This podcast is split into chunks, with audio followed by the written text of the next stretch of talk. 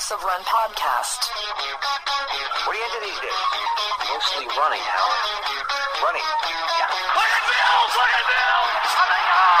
Bills is coming on! Oh, I'm not thinking about making the team. I'm thinking about gold in Munich. What can I say? I got beat by a zebra. Starts now.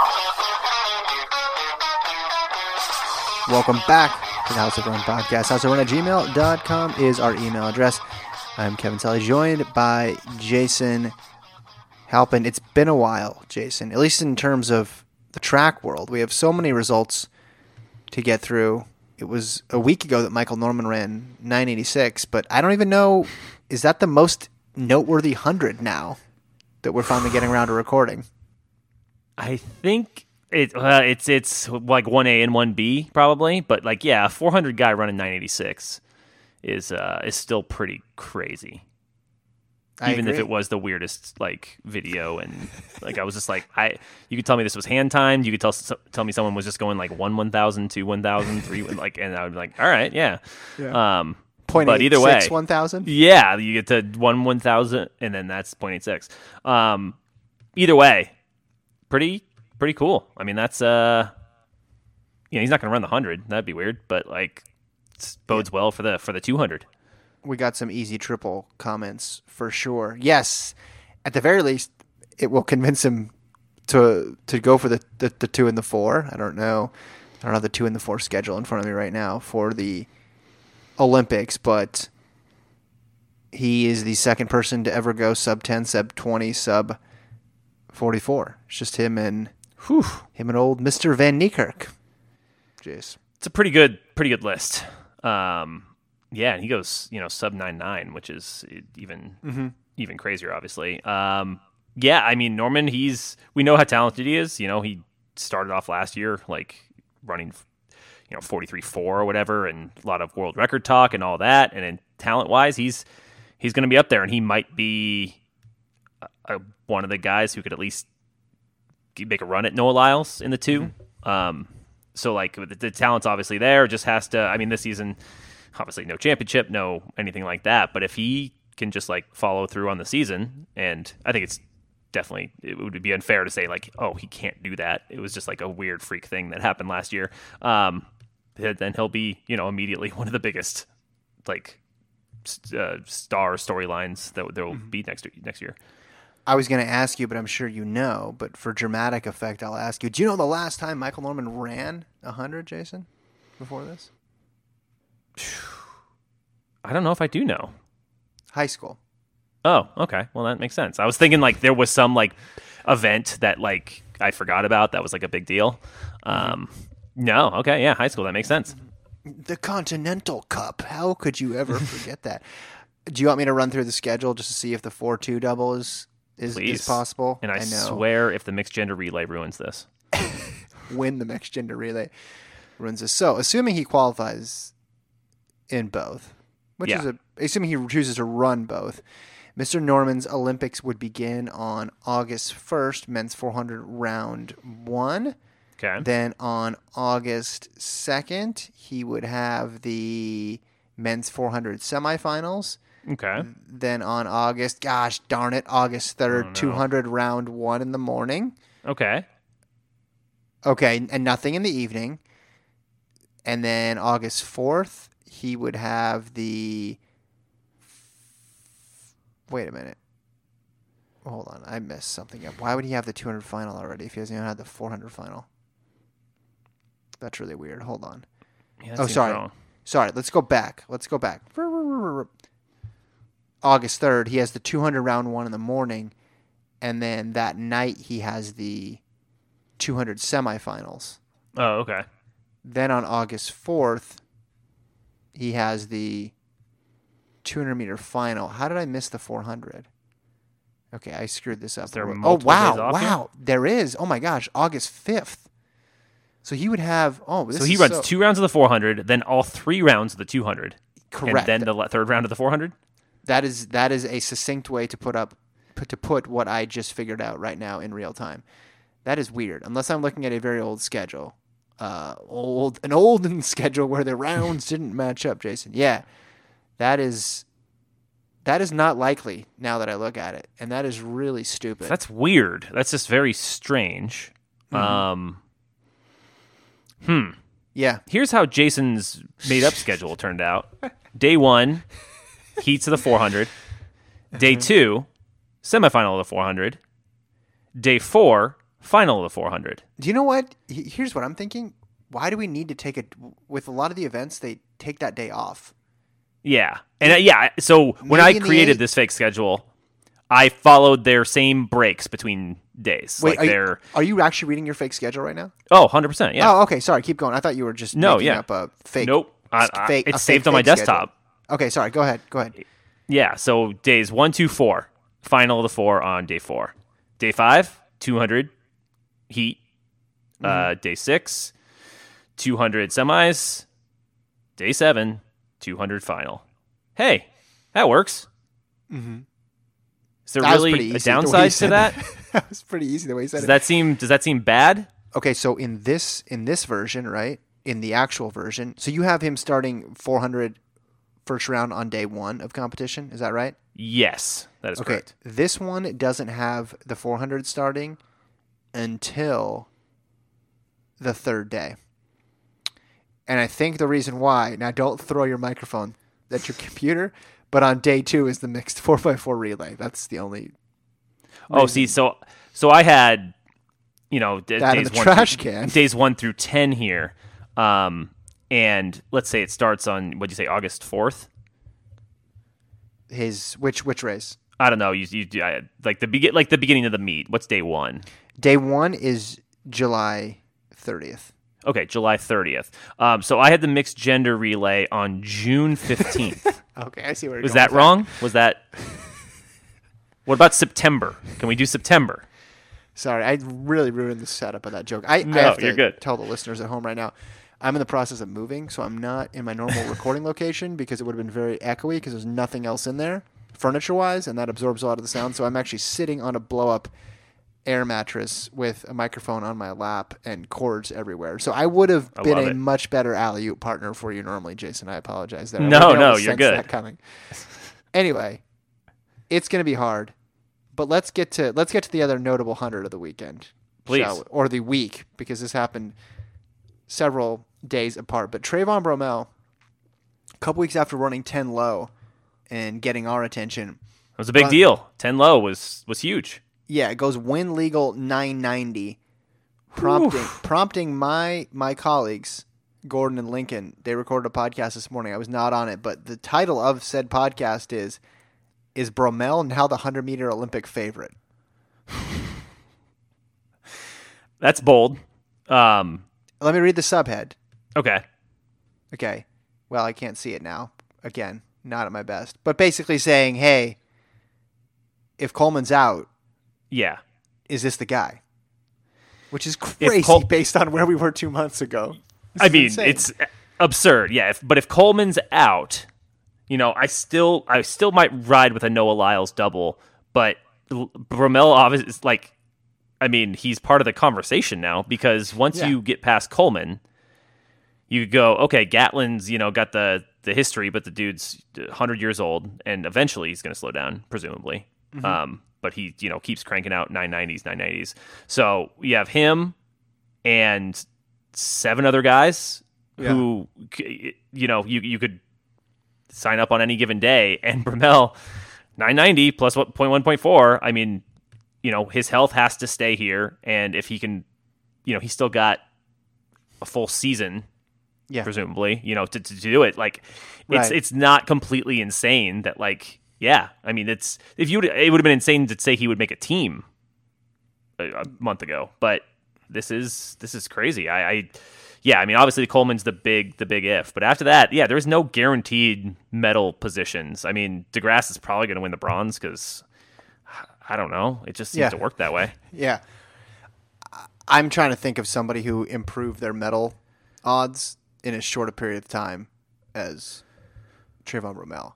I mean, that was that was that was nuts. I mean, Taylor Swift's stock went up a lot in the last couple days with this new album, especially true. in, in my eyes. And I used to not be a big fan. And I haven't listened yet. Is it's it's worth diving into? Oh yeah, are you a fan or no?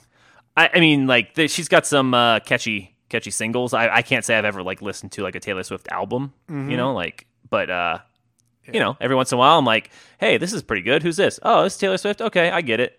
I think you She's might like. I might. I think you might like this as like an actual album. Album. I think you Oh, might. wow, okay. Like enjoy listening to it. Um, now, normally you start with Vampire Weekend in your car, so this is a little different. With It's true. anyway, point being, A punk. You know, it's, it's alphabetical. You plug into the phone and it automatically goes to the first song on your list. Ma- that was smart marketing by then. Um, point being, Bromell has had a Taylor Swift like rise um, in, in my in my eyes, and I'm sure in everybody else's too, because we started the year thinking Trayvon Bromell is on the outside looking in. He ran the ten. No, we didn't. We started the year just not thinking of Trayvon Bromell, and that's I'm sorry, Fair, fair. Trayvon, but like you literally were not part of the conversation Yeah, at all. because for good for good reason. He was running 10, Yeah. 10, 10 twos and ten fours. It was just like if you would have gone Trayvon Bell, I'm like, oh, throwback, cool. Um, what does that have to do with 2020? right. Okay, so he went from not in the conversation. Is that fair to say?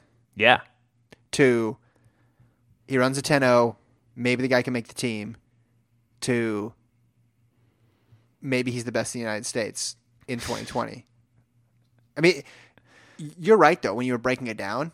If you just if you remove Coleman from the picture, which there's a at least a 50-50 chance he's going to be removed from the picture. I think we need to Yeah. put that in our minds right now. The only one with better upside is Lyles. yeah, Everybody everybody else is a known quantity at this point. And I don't think anybody else has the potential and the pedigree to go 9-8 low. And Bromell's already gone 984 before in his first go round in the, in the first iteration of his career. Right? So we Yeah. know he and he just ran 990 in a mid-season meet, not in a diamond league. and against like DeGrasse and Lyles, and I know his was in a semifinal, but like real runners were in this race too. Yes. Yes. I think he's if you're making a list of people who could win gold right now, mm-hmm. I think that's why it's not that ridiculous for my colleagues to label it because I think he, you would put him on like you wouldn't say hey like Jimmy Vicaut is probably it might be a safer bet to make a final next year because that's what he Yeah. does.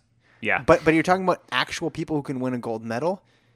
I think he now has to be on the list because of what he's done before, and because of now who he's beating and running with. Right, he's training with DeGrasse now. Um, he's in a he's in a full fledged pro training group, and he's most importantly, he's healthy, which now he's he's proven. Now he has to keep it up. He's got to Yeah. keep it up.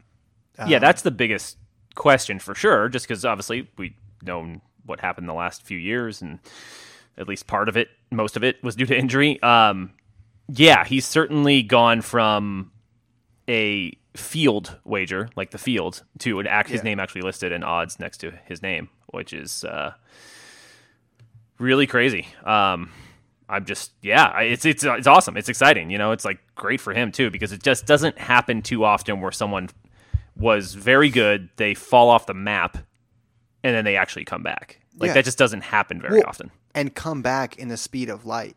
Right, so. Yeah, do you remember this is a completely different scenario again. So don't email me. No you can email me. But um, it's literally part of the big part of this podcast. Please, yeah it's email yeah i don't know why. I was trying to be like uh like sports radio host. Oh, i don't want to get all the calls. No email me. I don't know what i was thinking. But anyway know that i understand the difference before i make this comparison. All right? Taylor swift no just kidding. Uh gatlin. Remember when gatlin came Yeah. back in 2010 and he was running meets in estonia and finland and wherever and there was a lot of 10 ones in there and Yeah. there were some glimpses and it was eh, maybe he'll work his way back into form. But it was and it again totally different scenario totally different stage of career for totally different reasons. But it was a kind of a slow build into oh okay well now he's finally back to where he is competing for teams again right This is like in two races. Oh, nine nine guy. Okay, great. It's just it's insane. Um, it's just the the speed with which he he put this all together, and this year in general, Jason is really wild because there's no championship, so there's that weird component to it. But everybody prepared as if there was going to be a championship. So it's got this weird kind of mix. That's why you know you're seeing Norman run hundred, right? You're seeing Shaunae Miller-Uibo run hundred. You're seeing all these fast, you know, distance performances. I mean, they all they got all they got all dressed up to go out, and prom got canceled. So now they're sitting in a Del Taco in their tuxedo, right? And uh, it's just it's it. We've never been in this situation before um, but it is it's yielding all these like kind of unpredictable, crazy, wild results. I think. I mean, these are faster times than I thought from Bromell, obviously, and from other uh, uh, other people that on down the line too. Yeah, I mean, we're still we're kind of early season in, as far as what everybody's been. Well, as far as what everyone's been racing, like people have most people have Gotcha. only Yeah, raced yeah, yeah. two or three times, right? So we're we're like I don't know, early May, like in that aspect. Yeah, But like you said, people were planning on this being Olympic year, so it is end of July. it's the Olympics. So this is this is the full yeah this is the full ramp up. This is like this is you know when people need to be peaking. So I I mean if this if these meets keep happening, fingers crossed. Um, I mean we could be seeing even you know more interesting. We could get a really cool Lyles 200 Mm-hmm. um mm-hmm. in in the next you know in the next three four weeks. Like these this should be prime like hey obviously championship last Diamond League mm-hmm. like where we see the fastest times of the year usually. Like this is it's setting up and where even a lot of people are running off events, like you mentioned, you know, the the Norman, Shaunae Miller like running 100s but usually those are like I'm getting ready to run something fast at 2 or 4. Or, or in Norman's case, I'm not running it because I haven't run it since high school. yeah, that was just like a strange, you know, strange thing there. But all of a sudden, if it's like, oh, Norman runs 986, okay, I'd really love to see him jumping a 200 or a 400 right oh, now. Yeah, you know, like that. That's like, oh, he seems like he's in good shape. Granted, he ran pretty good in April last year, so who you know who knows with Norman, but yeah, I, it's just it's it's really interesting. And then I guess just the hey, this is a lost year. yeah. Might as well see what we could do. Yeah. Well, that's what. Yeah, that's what I'm saying. It's just like you're, you've already done all this preparation, but there's nowhere to use it, so it's being used in weird ways. It's not. It's not the typical non-championship year where oh hey Christian Taylor's running a 400 or Ash Eaton's doing the 400 hurdles. That's weird. They're all geared. They're still focused on their their specialties or adjacent to their specialties. Right. Um, so it's either bringing out really fast times or you're just seeing, oh yeah, well it kind of makes sense. Michael Norman's run 1970. Of course he's gonna be good in the hundred. Like that's not surprising to anybody. I don't know. I don't know why it would be right. Like that's just like uh, that's not. yeah, I mean, it makes sense that you know Van Niekerk ran a really fast hundred and Norman did. MJ, uh, you know, Michael Johnson never really ran the Right. hundred, but like without question, the dude could have put up a nine eight at his best. Like he ran nineteen thirty two. Of course. Yeah, unless he literally does not know how to start. But I mean, Yeah, you, you, know, just- you know how to start a little bit if you run a 1932, right? You can only be so bad of a starter, and I don't think he, I don't think he was ever known as being like the worst starter. So he probably could have run sub, you know, some sub tens if he if he really put his time and energy into it. I would think. Uh, before we move on, I want to ask you: Have you ever seen? Are you familiar with the hit Adam Sandler film entitled "Click"? Uh, yes, I, I am actually. Uh, I I remember watching that. I think I saw it in the theaters. Did I was did one Floyd of them. Mayweather ask you if you wanted? I still need to remember which movie that was. Ah, man, long Maybe it was Click. It's it's possible. long time listeners of the show will get that reference. Uh, can you give us a brief synopsis for, for those who are not familiar before I uh, connect it back to track and field? Yeah. Okay. Um, Adam Sandler uh, goes to Bed Bath and Beyond um, with his wife, I think, and uh, I didn't know. I didn't know all this. and finds his way into the, the Beyond section of Bed Bath and Beyond, uh, where he meets um, uh, uh, Christopher Walken, who has some sort of weird vibe about him. You're like, hey, is this guy a ghost? Who knows? Um, That's but weird then for Christopher Walken to play that role. yeah, it was really outside his, his comfort zone. Um, but uh, you know, ends up going, hey, here, and maybe he just needed a universal remote. Maybe that was it. I don't know. It's been a while. But so he goes, hey, this remote will do, you know, what what you need it to do. He gets home.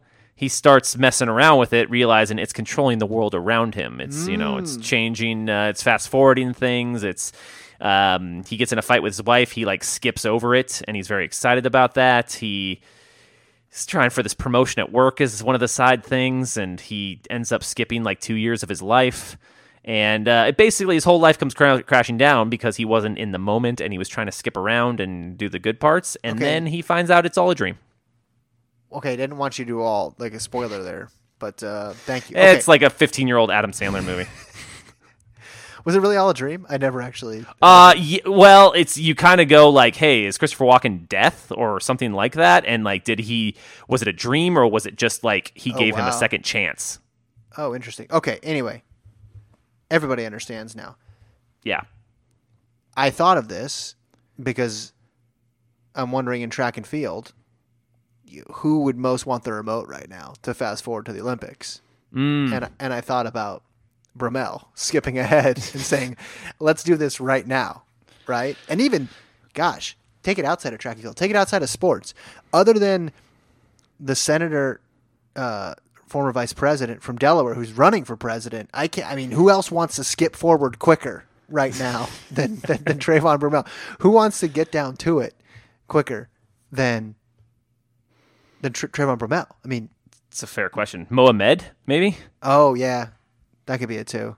he's just like, please, I am running everything well right now. Houlihan maybe. Houlihan would be good. But yeah, Bromell just like knowing he has to stay healthy. Yeah, And like, but you could even go like, hey, man, this is Bromell. Like, and I'm sure he's been working hard, and we didn't get to see all the hard work, which got him to 990 and, and 10 0 in the last couple weeks. But like, Yeah. presumably, another year of like training and, and working well, like he could be back to like, he said, like low nine eights or something like that. But I, I think, yeah, he would definitely take his chances right now.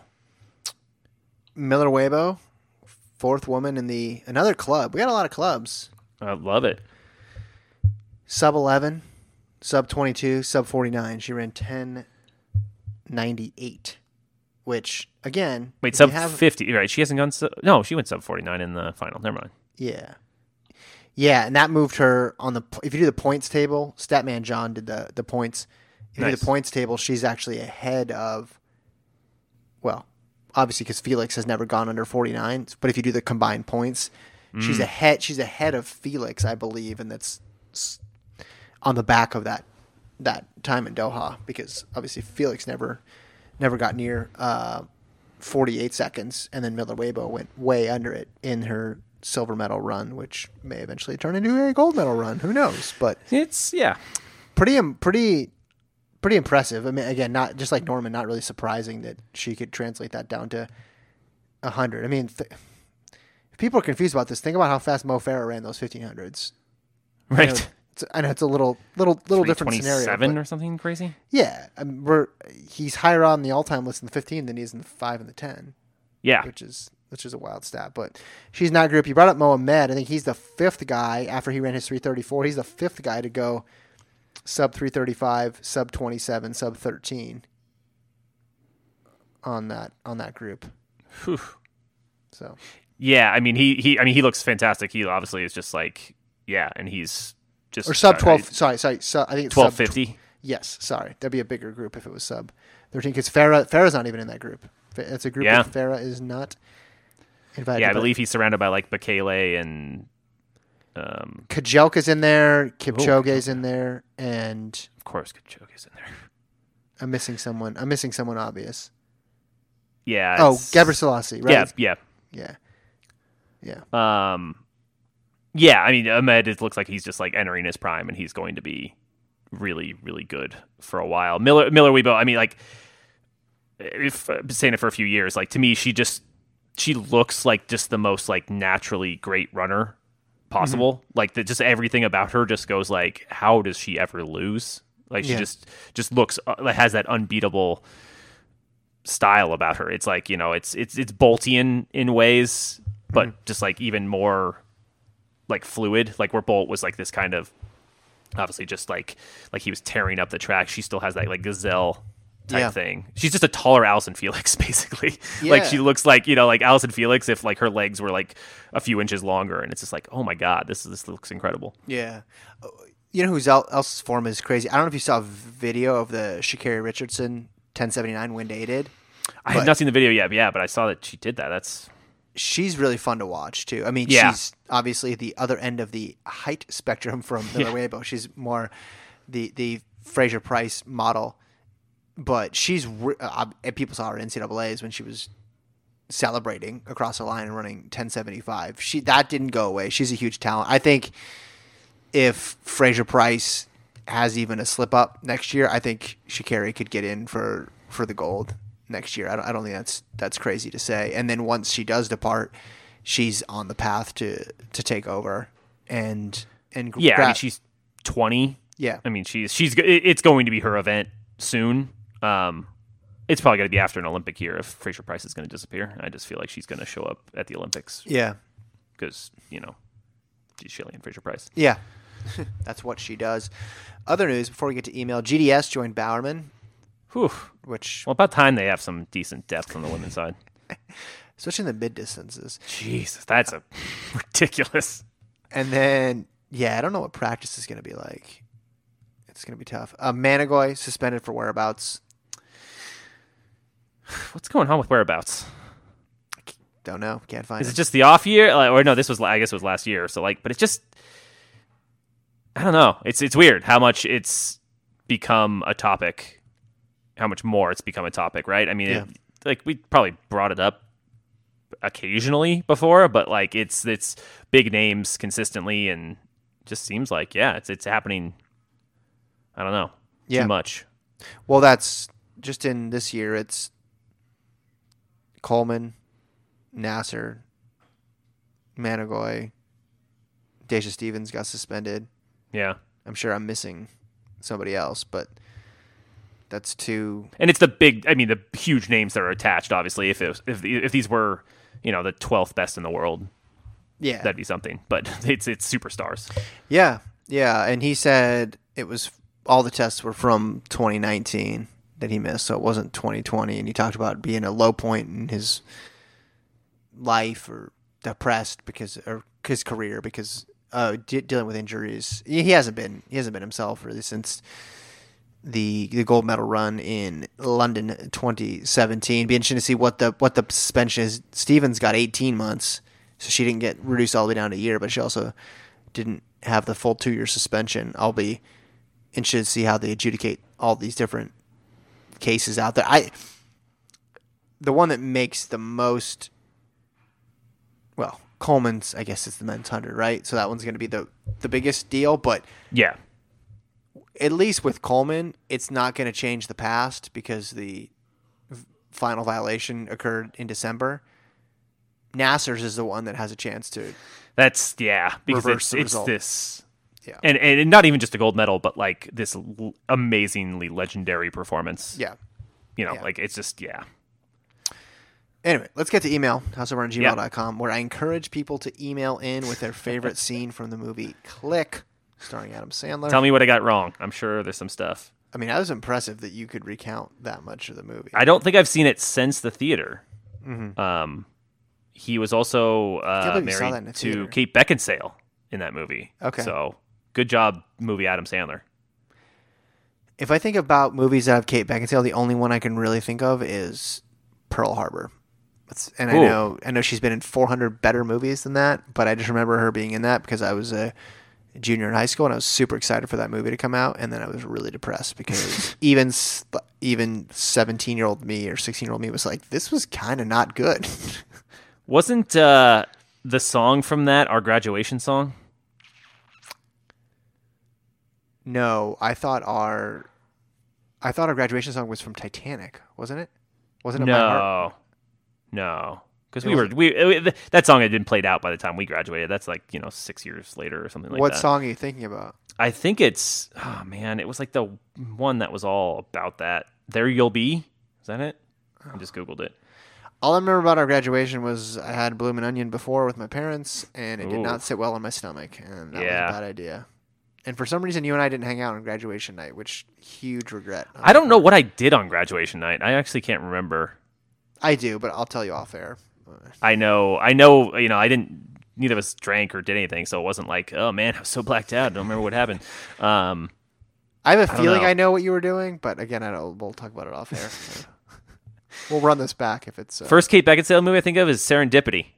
Big fan of that. Uh, what's a Oh, lot of people would call it chick flick. Okay, that's what we used to call it. Okay, uh, email time. I'm gonna try to find Marshall's old email because we got a bunch um, since then, and now it's dropped out of the the queue, as they call it. Hmm. And then this version of Gmail is really hard for me to navigate. I can't figure out how the words work, so I'm just gonna type in Marshall's name. He wrote in about Farah. Oh, I got it. And yeah. you got it out there? Uh, July third. Oh wow, can you read that one for me? The Farah one. Sh- I'll I'll do my best. Hello, Kevin and Jason. As you mentioned on last week's live pod, I looked up all of Farah's results and races. See recaps below. There's a lot here, so feel free to skip over parts. Oh, you're better at picking what to skip over. Uh, my basic conclusion is that we seem to give Lagat a lot of credit for being a master tactician, rightly so. However, we should probably we probably need to give Sir Mo some more credit for his ability to be in the right place at the right time all the time. I really wish he would have competed at Doha.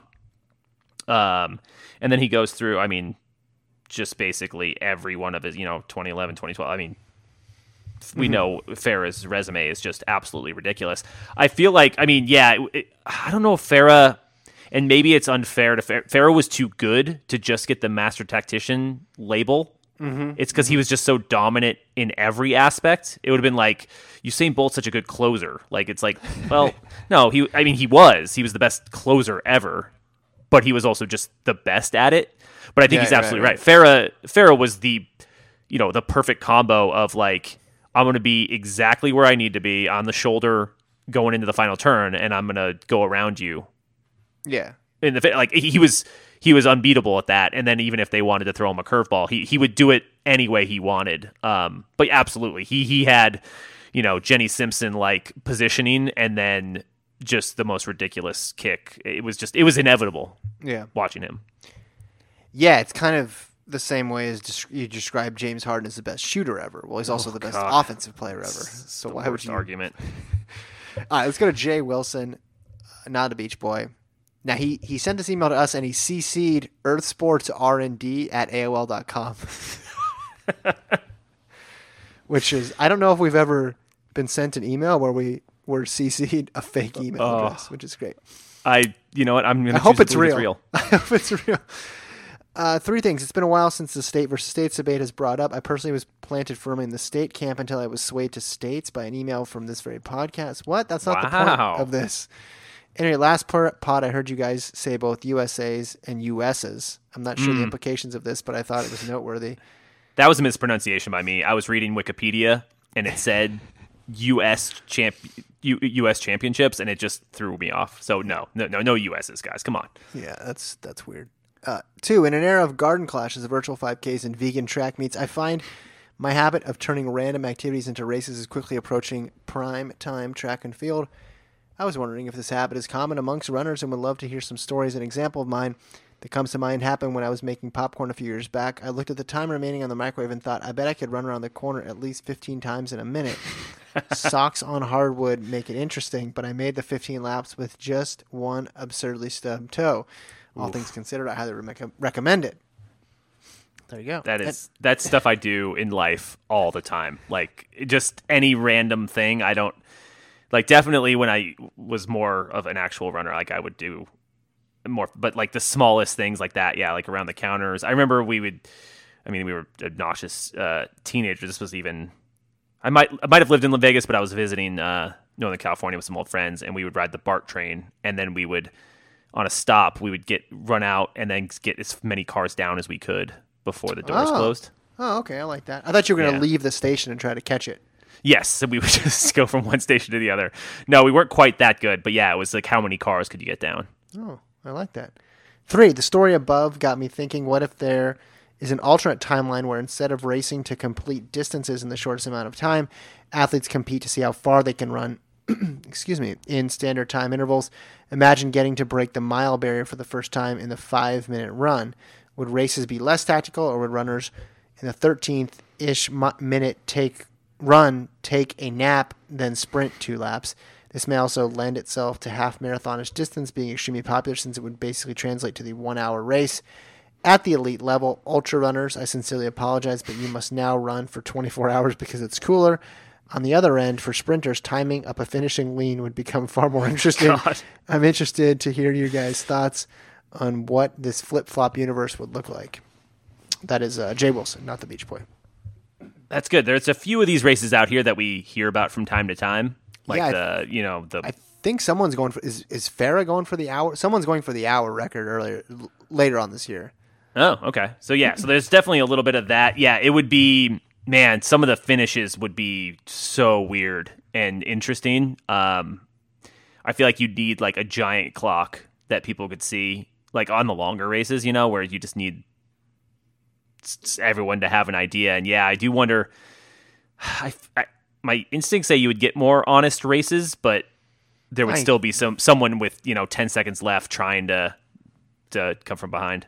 Yeah, yeah. I th- think the end result would be similar. I, I'm guessing when we see, we'll get more information when we actually see people, this current iteration of athletes, do this because then you're saying, oh yeah, that's classic Farah, or that's just how they always run. Because if you look at one example from a long time ago, it's tough because you need to know that runner's history, right, relative to those other athletes in there. I think a lot of these times, the a lot of these instances are just pure record attempts, Yeah. right? So it's just one person going after. I need the, I want the physical markation of the end.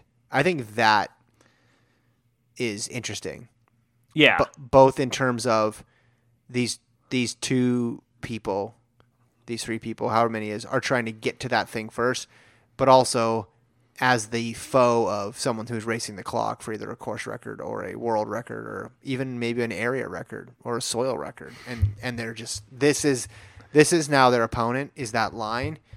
If their impo- if their opponent is the clock, but they're not really they're not really opposing the clock. They're trying to get as Right. far as they can before that clock turns the number. I would need to be I would need to be convinced. I I would need to be shown this and and and really swayed because off the top of my head, it doesn't seem as interesting as having that line there. No, I like I- I, like lines. I'm pro lines, Jason. You know me. Yeah, I, I agree. I mean, I wouldn't want to trade given the choice, but I do like the idea of like a yearly meet. And the only way this would really work is if you got a bunch of money involved.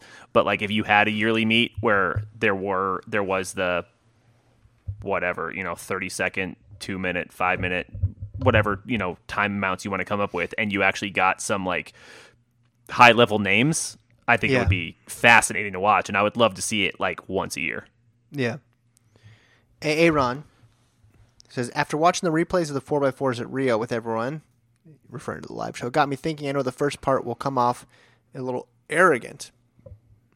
He's the coach of the year. I mean, he can come off arrogant if he wants. That's It's true, right? Part of winning all the time. But I'm American, so it comes with the territory. But when the U.S. is running their best relay teams and not driving the baton, most years they are pretty dominant. There are obviously exceptions, though. The U.S. population size and diversity play a big role in creating the depth needed for good relay teams, but there are some countries in the Caribbean that have great running talent for their populations but are smaller than most U.S. states. To help with the consistent competition, here's what I propose. The U.S. makes its normal team with its best four runners, ignore alternates for now, count the number of different states the runners are from. Example 2019 men at Doha, Kerley, Texas, Cherry, New York, Wil London, Texas, Rai Benjamin, New York. So two US two states combined to make a relay team. Uh wait, Texas. Oh, Texas and New York. Got it. However, many sorry, it took me a little while. However, many states it takes to make the U.S. Uh, relay is how many countries can combine to make a relay team. So any two countries could pool their relay squads together. For example, that means Jamaica and Bahamas could make an all-star team. This could make things interesting developing a relay squad for the USA. If we use four runners from four different states, they can end up far from the favorites if the best runners from across the world teamed up. Or would you pick the four fastest runners from just one state to keep everyone else at a lower level? This could pair up with Lincoln's idea also to open up the door for multiple U.S. teams if different states wanted to make their own teams to compete at trials. AA run out. P.S. Kevin, great call on the women's American 5,000 record from last show. I guess I got something right, Jason. Nice.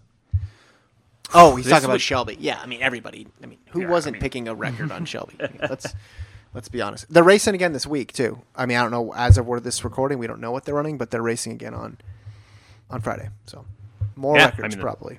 Sign me up. I'm I'm good. Let's get GDS on there. Um, She's still in Canada, I think. She's no, let's the get her in there. Uh, You're on the team. You run. Should never Uh, ten practices in yet. She needs to. yeah. This yeah, this would be. I mean, this would be tough. Um, man, if you, I mean, because most of the time, you know, uh, the two states is a little bit of an anomaly, but you know, you, things are concentrated: Texas, New York, California, sure, uh, Florida, maybe. Uh, but most of the time, you're going to have what three states on a lot of them. Uh, so you're getting you know three countries combining together. That's going to be really, really tough to do. I say this is I say this is another thing for the world relays. Yeah. Well, yeah, the U.S. gets their own Texas, Florida, California teams, and and they go out there and they just run. They're just Yeah. like- it's not fair for them to be. Uh, well, I'm trying to think. So Coleman is from. I'm thinking the four by one. Coleman, Georgia. Mike Rodgers. He lives in Texas now. Is he? Was he born in Texas? I'm blanking on it. And Gatlin, Florida was where he was born. Then he went to Tennessee, and then oh Lyles in Virginia. So that's that's four different states, right? I just named four different states. Yeah. And they say runners are from like I mean, so is that is it born or if you go to college somewhere, yeah. does that matter? Yeah. Because then I think you would have those I mean, there's already sprint powerhouses obviously, but you'd have them even more concentrated, I think. Like, hey, I'm gonna go to Florida so I can be on the the Florida four x four team. Yeah. Agreed. Not brother Colin writes in. I'm happy to have any track at all, and the big friendly two is cool. But Donavan Brazier and Nijel Amos race each other. You guys are the two best runners in the world in your event. You run for rival training groups. The guy who rabbits all the Diamond League events is in one of your groups. You compete in an event that is well suited for mono and mono duels. You both seem to be pretty good shape, and at a time when the only way to compete head to head is to run against your neighbors. You guys are in the same area. Race head to head already! Exclamation mark. I mean, yeah, preach. Can't can't add anything to that. You're absolutely right. Well, Ridiculous. I just so happened last week to interview Donavan Brazier on the FloTrack podcast. Oh. And I asked him, I said, hey, you guys think you're going to race? And he said, well, people can listen to the whole interview, but he said, we talked about it, but when we race, we want it to be somewhere bigger. It, do- it doesn't need to be in the at, in front of four people in the sticks of Oregon. And I get that, especially from like a financial perspective. Yeah. This would be That's the only perspective I really get it from. But yeah. these would be the I mean, what's the equivalent? I mean, this is this is like the equivalent to Norman and Van Niekerk saying, "Yeah, let's run the 400 against each other." Uh, uh, obviously, it's a little different because of the proximity, but it doesn't change Yeah. the fact that these are probably Naimos pulled out last year in Doha, but these are probably the two best 800 meter runners. Worst case, yeah, two of the three or four. Yeah. Yeah, but ca- I mean, can you imagine in any other event those two people just facing off in one of these like really really small meets? It's one thing if it's at Monaco. Okay, there's the crowd isn't as big because of the restrictions of the crowd, but at least that's a Diamond League meet and there's money involved. I when I asked him the question, and he and he never brought up money. He never brought up money. I but I but I the more I thought about it after, it's like, well, yeah, why would you do that for for free? Like his 335 that he ran was for free. All these Bowerman races, now they're getting they might be getting time bonuses, right?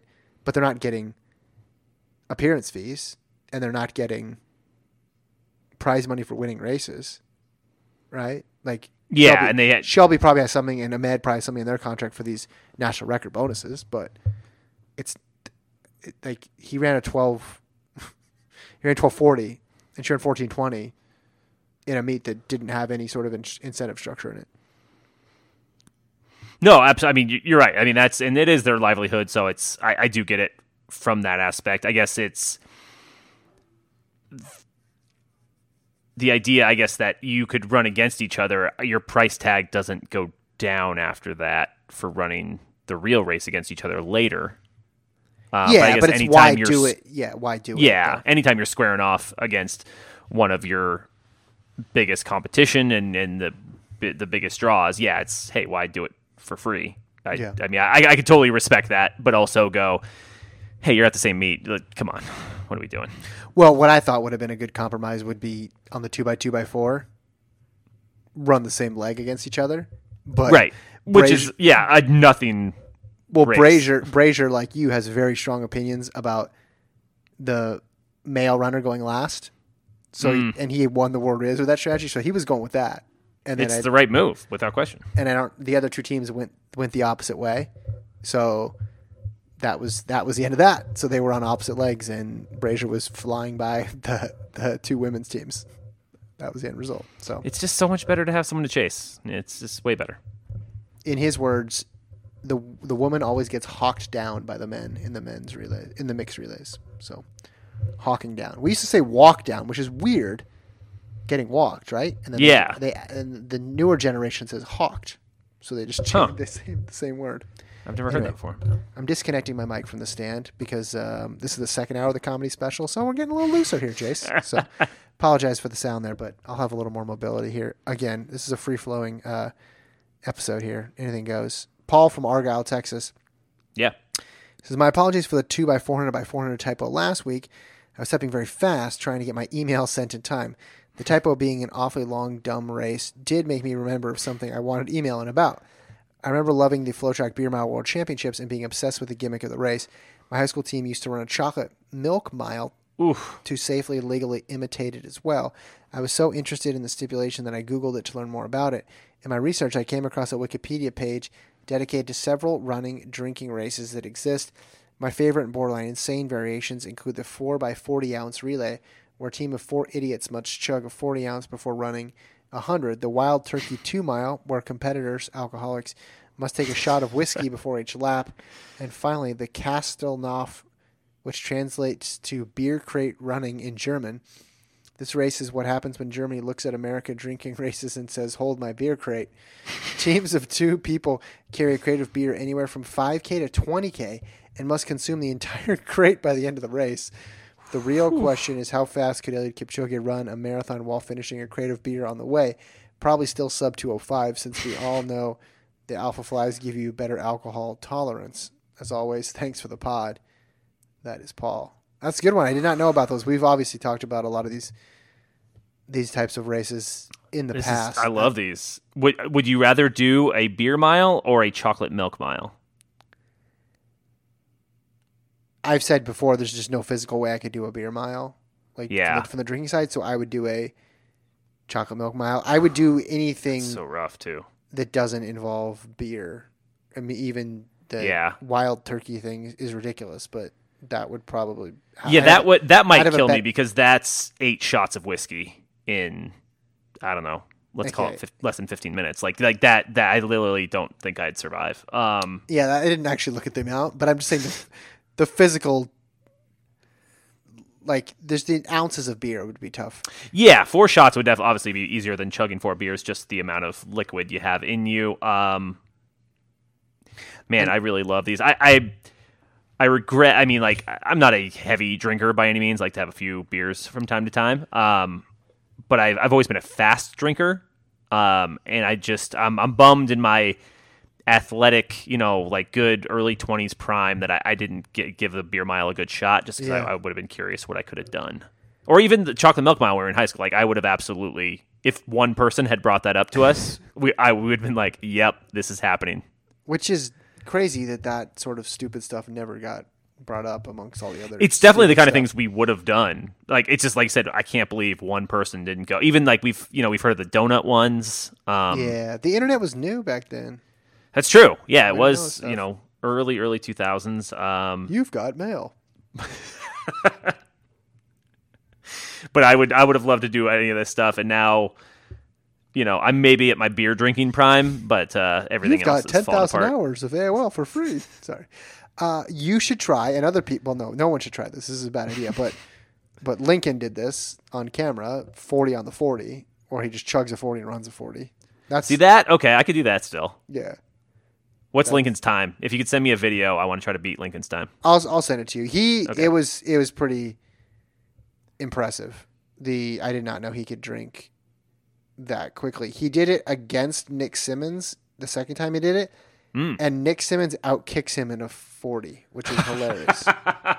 like, and I don't know. I That's wasn't. th- incredible. I wasn't there when this was filmed, so I don't know if uh, I don't I, I don't know the behind the scenes of it at all. But he finishes drinking after Lincoln, and then Lincoln gets caught in a forty, which is I mean, the Five, six seconds of running, Man. I would have loved to see that. That's a that's an exciting finish. Like that's that's good. I can say yeah. I'll send you the link to the uh, to the video.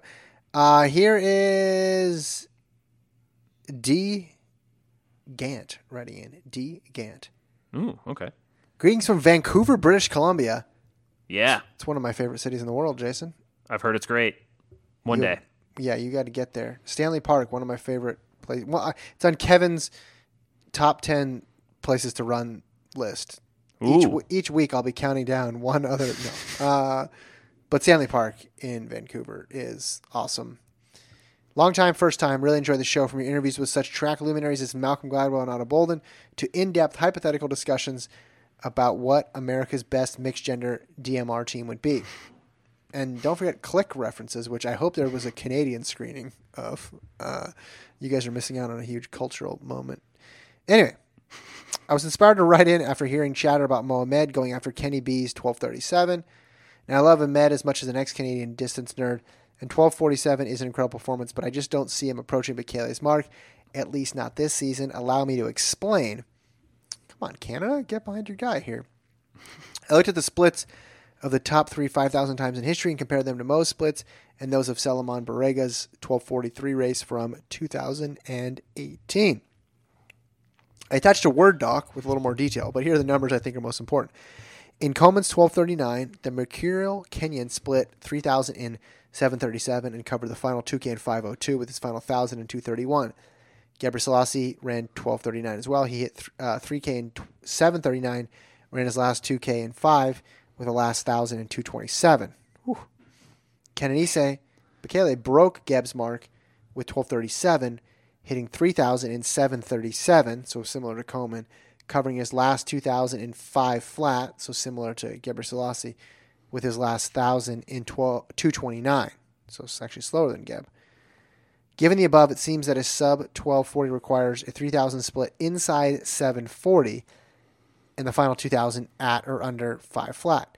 In his 1247, Ahmed split 3000 in 746, 9, th- 9.3 seconds slower than Bekele's 2000 split, closed in 5 flat and ran his last 1000 in 227. So for Mo to get the world record, we're looking at him splitting 3000 nearly 10 seconds faster than at the BTC inter squad meet, and then running the final 2000 in the same 5 flat. Again, Ahmed is fantastic, and I hope he drops his 5000 PR, PB, even further, but 1237 seems a bit out of reach at the moment. Maybe in 2021 or 2022. Just for kicks, Barega went 744 through 3000 and ran 458 for his final 2K. 227 final 1000. According to LetsRun's recap, he ran his last 455 point. How do you finish in 55 in Well, that race? remember he had that Kajelka bridge there, which Yeah. I, I haven't seen the other races recently. I don't know if they had any help over the last couple laps. This performance better indicates the potential for a world record, but again, Barega would need a significantly faster 3,000 split, about seven or eight seconds, and still have the gas to run close to under five for the last 2,000. And he'd likely have to do that without the competition he had in 2018. That said, I'd love for Ahmed to prove me wrong. That is D. Gant. P.S. I just realized that Ahmed ran his last 3,000 in about 735, which is faster than the current Canadian 3,000 national record of 740 held by Mohamed. So Mo needs to run 3,000 in their next inter squad meet and get that mark into 730 territory. Now I'm done. Yeah, I mean, you could play this game, but there's not a gigantic sample size, and I get it. You you take a second here, you maybe you give it back somewhere else, but but to me, maybe he could go out a little aggressively. Maybe he could shave some time there, and you know, going out half a second, second faster per lap. Will he ultimately pay for it? Probably. Mm-hmm. Yeah. Are the are the, the chances of success high? No, but maybe he gets to 3K at set at like a 739 and he's he's in contention with 5 to go, right? I mean, he's then he has a shot. Then he has a shot. And I just think it's one of those a world record is one of the things where if you're even remotely in the ballpark or in the case of Genzebe Dibaba, if you find out a world record exists in that event, you go you go for it. You you take a shot at it when you can, because you're never going to be guaranteed to be in similar shape. Yeah, I mean, I'm all for him going for it. I think everybody would love to see that. I don't think he could either. Just, I mean, 12:37 is absurd. 10 seconds is is a lot. I think he could, you know, if everything breaks right, he could get lower and, you know, maybe maybe make a run at it, and that would be fantastic to watch. But man, I just, it just seems 12:37 just still seems so insane. you know, what also seems insane. Twelve forty seven, right? That's yeah insane too. Eh, no absolutely and that was such a huge that that was so impressive by ahmed and you know if he if he somehow had if he has five extra seconds in there like that's that's massive but uh, for 10 more that just seems seems crazy He touched on the 3K record. I think I don't, and I have no idea. And we're recording this Monday evening, so the announcement might have already been made by the time people listen to it. But I, I would love to see for I would love to see him take a shot at the 5,000 record. I would love to see Houlihan and Schweizer either either run it back or go for the 10K. We talked about the American record is ripe for the picking, and Yeah. I, would, I would just love to see Shelby try to do that because that would expand her range even more. That said, if I had to guess right now, I also like to see her at fifteen hundred too. I mean, I like to see Shelby in anything, but I think three thousands might where might be where they end up because Ahmed could smash his record, obviously, mm. and the outdoor record for the U.S. women is is soft. It's attainable, especially based on what they ran indoors. So, I think both Houlihan and Schweizer would would obliterate that mark. I think that might be the direction that they go. Not that I want them to do that because it's a non-championship event. I'd Yeah. rather see them run something else, but that's that's what I would guess right now. Again, Yeah. no, I mean, I have no inside information. yeah ahmed just ran at you know 15 and obviously they've both run 15s a bunch so yeah that, that's that makes sense Yeah. All right. This is from Laura. Not our Laura, but could stand to be Texas Laura. Let's just or Austin Laura, or even SMU Laura. Anyway, long time listener, first time emailer. Cut a brief part of the Shark Tank episode and then saw, saw them promote it on Facebook.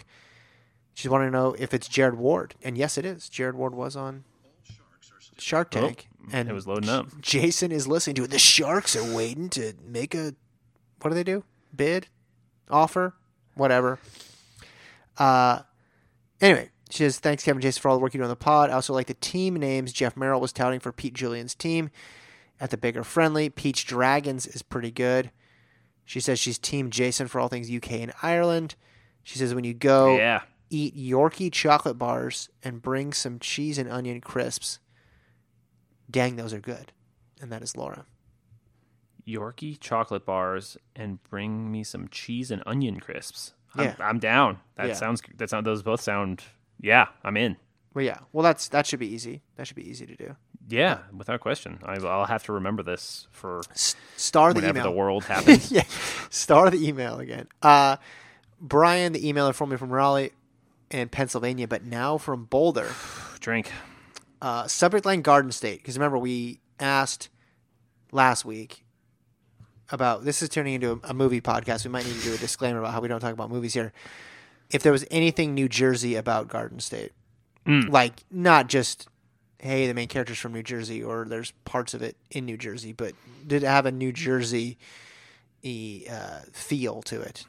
right He says, "Hey guys, I'm actually Brian the emailer, formerly from Raleigh in Pennsylvania and New Jersey.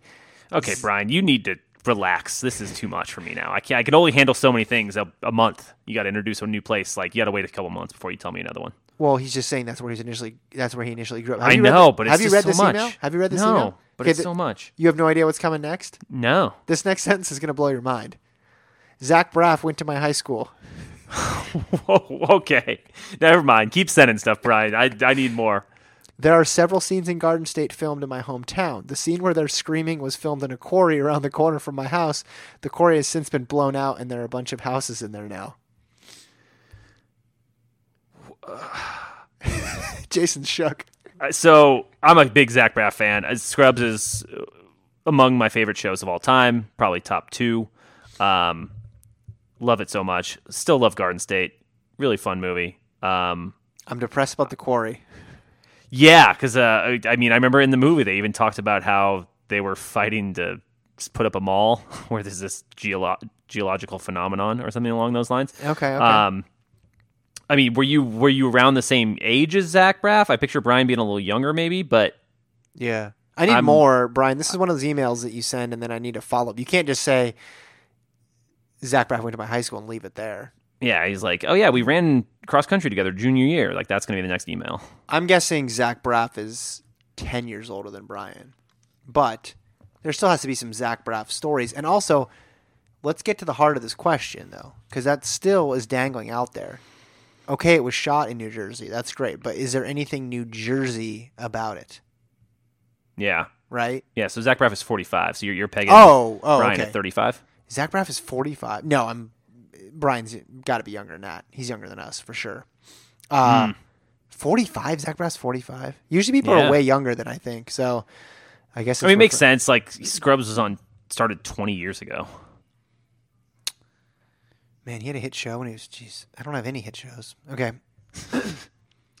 anyway, does is, is my I'm not I'm not stating my question clearly. I guess about the movie. Do you understand? I think you just want, yeah. I, I just think you just want any insight further. Um, on Did you ever watch it, Brian, and was like, oh, that's yes, that's so New Jersey. like me and my friends totally did ecstasy at a party, and then everything was in fast forward. I went to the bathroom, and a guy I went to high school with was now a police officer, and he said stuff about deer hunter. Like, did that ever happen to you? Does My shirt matched the wallpaper perfectly. You know what I mean? Yeah, Yeah. yeah, I do. It's it's not it's not even just like accents and stuff. It's like when um And there weren't big Jersey accents in the movie, which No, I'm, no, no. I'm okay with. no no yeah I'm not even talking about that. I'm talking like do you remember uh da, da, da, on on SNL? Do they still do the Inside SoCal thing on I I'm not sure. I not don't the watch Cali- it. not the California? No, I know what you're Inside talking about, but I, Yeah, I don't I don't know if they if it's still a, a feature. and the, well even the Californians right? It's not just the accents of the Californians. It's just like oh they name the freeways like that, and they Yeah. co- constantly refer to everything like in terms of traffic. Like that's like oh yeah okay that makes sense. But then even Yep. inside SoCal, it's not just that they're talking like that. It's just the what they're what they are talking about. I guess I'm really for having a podcast. I'm really terrible at explaining things, but people will figure that out. Uh, Andrew writes in, formerly of Baltimore, now of Washington D.C. Drink. Longtime second day. He says, uh, here's the U.S. Sprint Phenom Pentathlon. One day, five events 100, 400 hurdles, 200, 110 hurdles, and 400. Each event is scored. First place, five points. Second place, three points. Third place, one point. Norman, Lyles, Holloway, Benjamin, Coleman. The highest score wins. Storylines. Can Christian Coleman get over a high hurdle? Will it come down to the 400? Yes. Don't sleep on Rai Benjamin. Who you got, and how can we make this happen? Love the pod. That is Andrew. Uh, a hurdler would win. Yes, Obvious. Coleman would come in last place. Yes, it would be Unless he's randomly really like a solid hurdler, but I just no. I it would be so. Holloway would win. Holloway would win. That's what my first thought was as well. Benjamin would be very close. Holloway and Benjamin would be very close. Third would probably be Norman, just because as a 400 guy, I think he'd be he gets some points in the 400 meter hurdles. Then it would be Lyles, then it would be Coleman. Yeah, my first thought was Holloway. Benjamin Um, does have a really good 200 PB, a better. Holloway just never has run a serious 100 or a serious 200. But he's run these crazy 4x4 splits. But so has Benjamin. Um, but those two, see, here's how I see it. Hmm. They cancel each other out in the hurdle events, right? Yeah, first second, first second. First, second, for second. And then, unless you think Norman could, no, Norman couldn't beat him in the hurdles. I think in the 400 hurdles. I don't, I don't think that. I mean, Outside shot at it. he But- split under 44, right? So it's just like let's just let's let's be generous and say Norman is a second better over a flat 400. I think the hurdle technique would help Holloway make up that second and then some. Yeah. Uh, then you'd have the 100 where let's just say it would be Coleman gets first, Lyles gets second and Norman gets third. Okay, then neither of them get any points. Mm-hmm. 200, Lyles gets first, Norman gets second, and then I guess then Coleman gets third, right? I mean, Yeah, unless you know, unless you Right. think Holloway or Benjamin could could steal one of those spots. no, and so it actually it would actually all come down to the 400, where Which, it of course, yeah. would be Norman, Lyles, and then Benjamin. Oh wow, this is actually really this is closer than I thought. This is a good this is a good exercise here, Andrew. I like this. Flat. I'm looking. He has his predictions below. You're you're basically Oh. exact saying exactly what he's saying here. Oh, I didn't. Sorry, sorry. No, sorry. no, you're. It's I I like it though. Like it's you because you guys are coming to this pretty much the same conclusions. Who does he have winning the 400 or getting third in the 400? He has Holloway as third, and and he has Benjamin as second in the 400. Oh, ahead of Lyles. Yeah, I think Lyles scores in the four. Because he's clo- got Norman close, and though. It- Benjamin. He has Nor. So he's got Norman finishing third in the hundred, which is possible as we saw today. Um, Yes, for sure. third in the 400 hurdles seems likely. Yeah, Second in the 200 seems likely. yeah. He's got him third in the 110 hurdles. Now that Who? I don't know. He has Norman third there. That seems.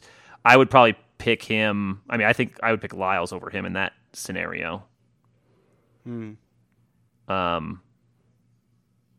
But I mean, it, hurdles is such a you know it, it's such a timing thing, and Yeah, yeah. I mean that. Yeah, It- that, that would that would be a mess. I mean, That yeah. would- but And that who- would be a bit you know that could be be a huge one. And then the 400, he obviously has Norman first, and then he's got Benjamin second, Holloway third. I do think Lyle scores in that.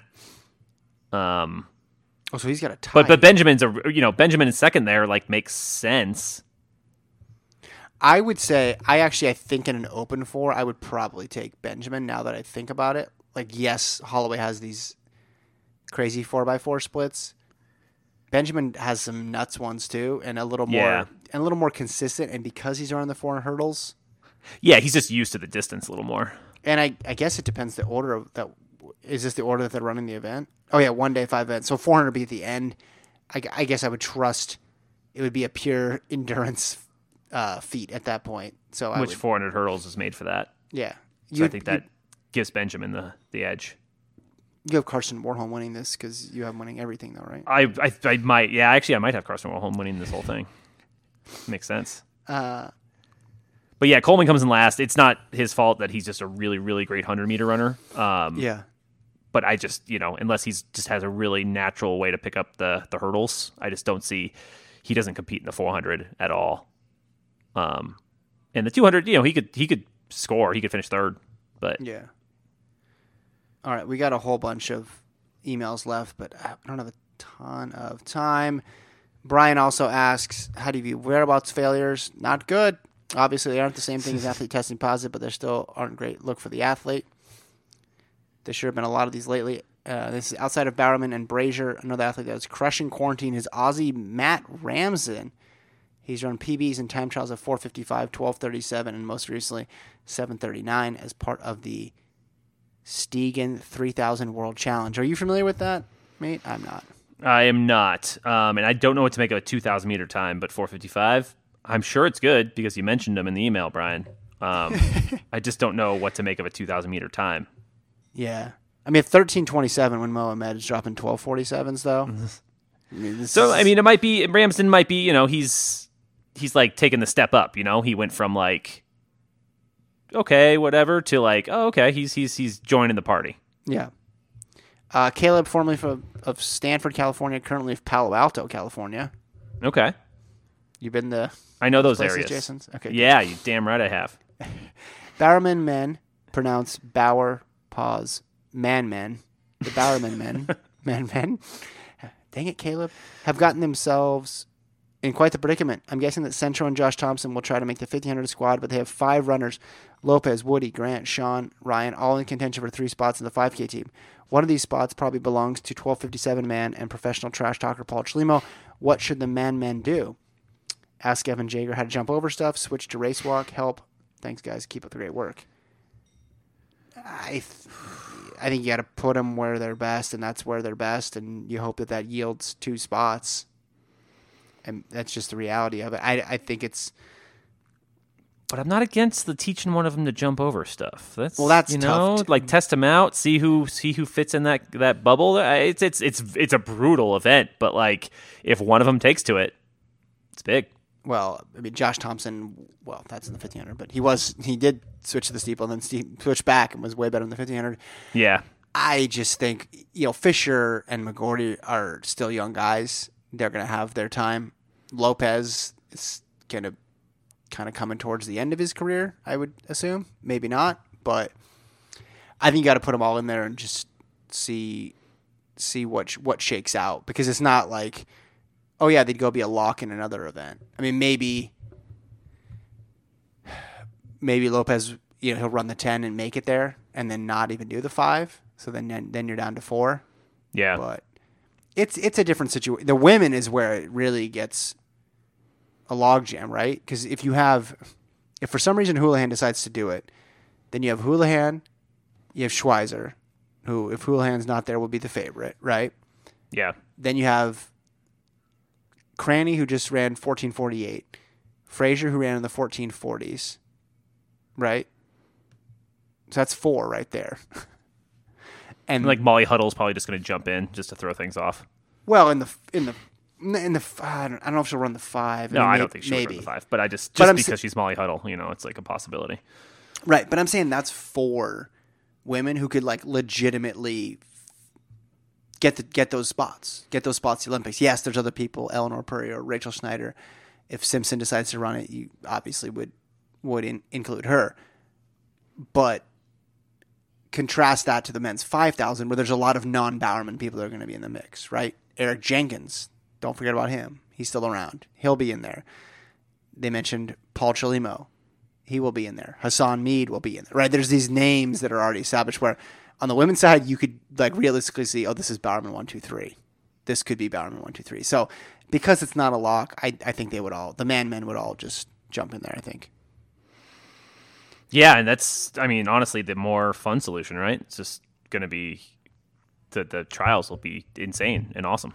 Yeah, uh, maybe one of those younger guys decides to run the ten as well too, but the chance of them making it uh, in in either is still less than 50-50 because there's only three spots. So Yeah.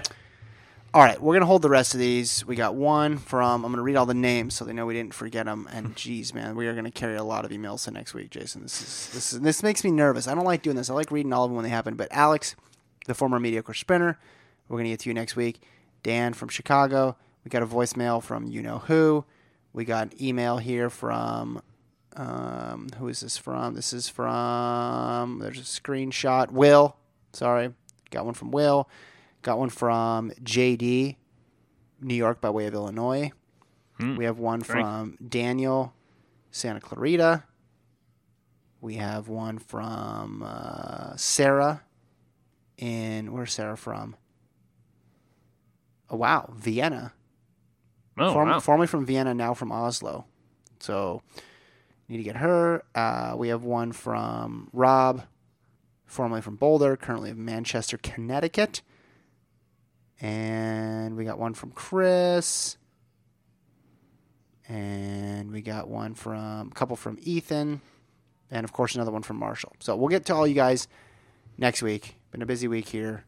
Promise we will break all those down next week. In addition to whatever Bowerman Track Club does this weekend, whatever random sprint meet pops up in the running world. We'll talk about that as well too. We're about about two weeks away from Monaco, Jason, which should be pretty good. Brazier said Pretty he's running it. Brazier said he's running it, so we could see a fast time. Maybe he races Amos then.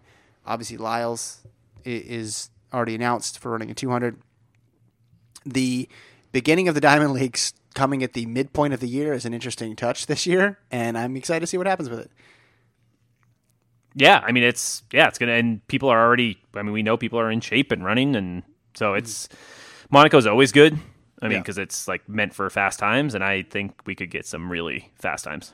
Yeah, starting with one of the best meets, at least on the middle distance side, is a change, a change of pace. It's let's start with the Super Bowl and then play Week Six and go from there.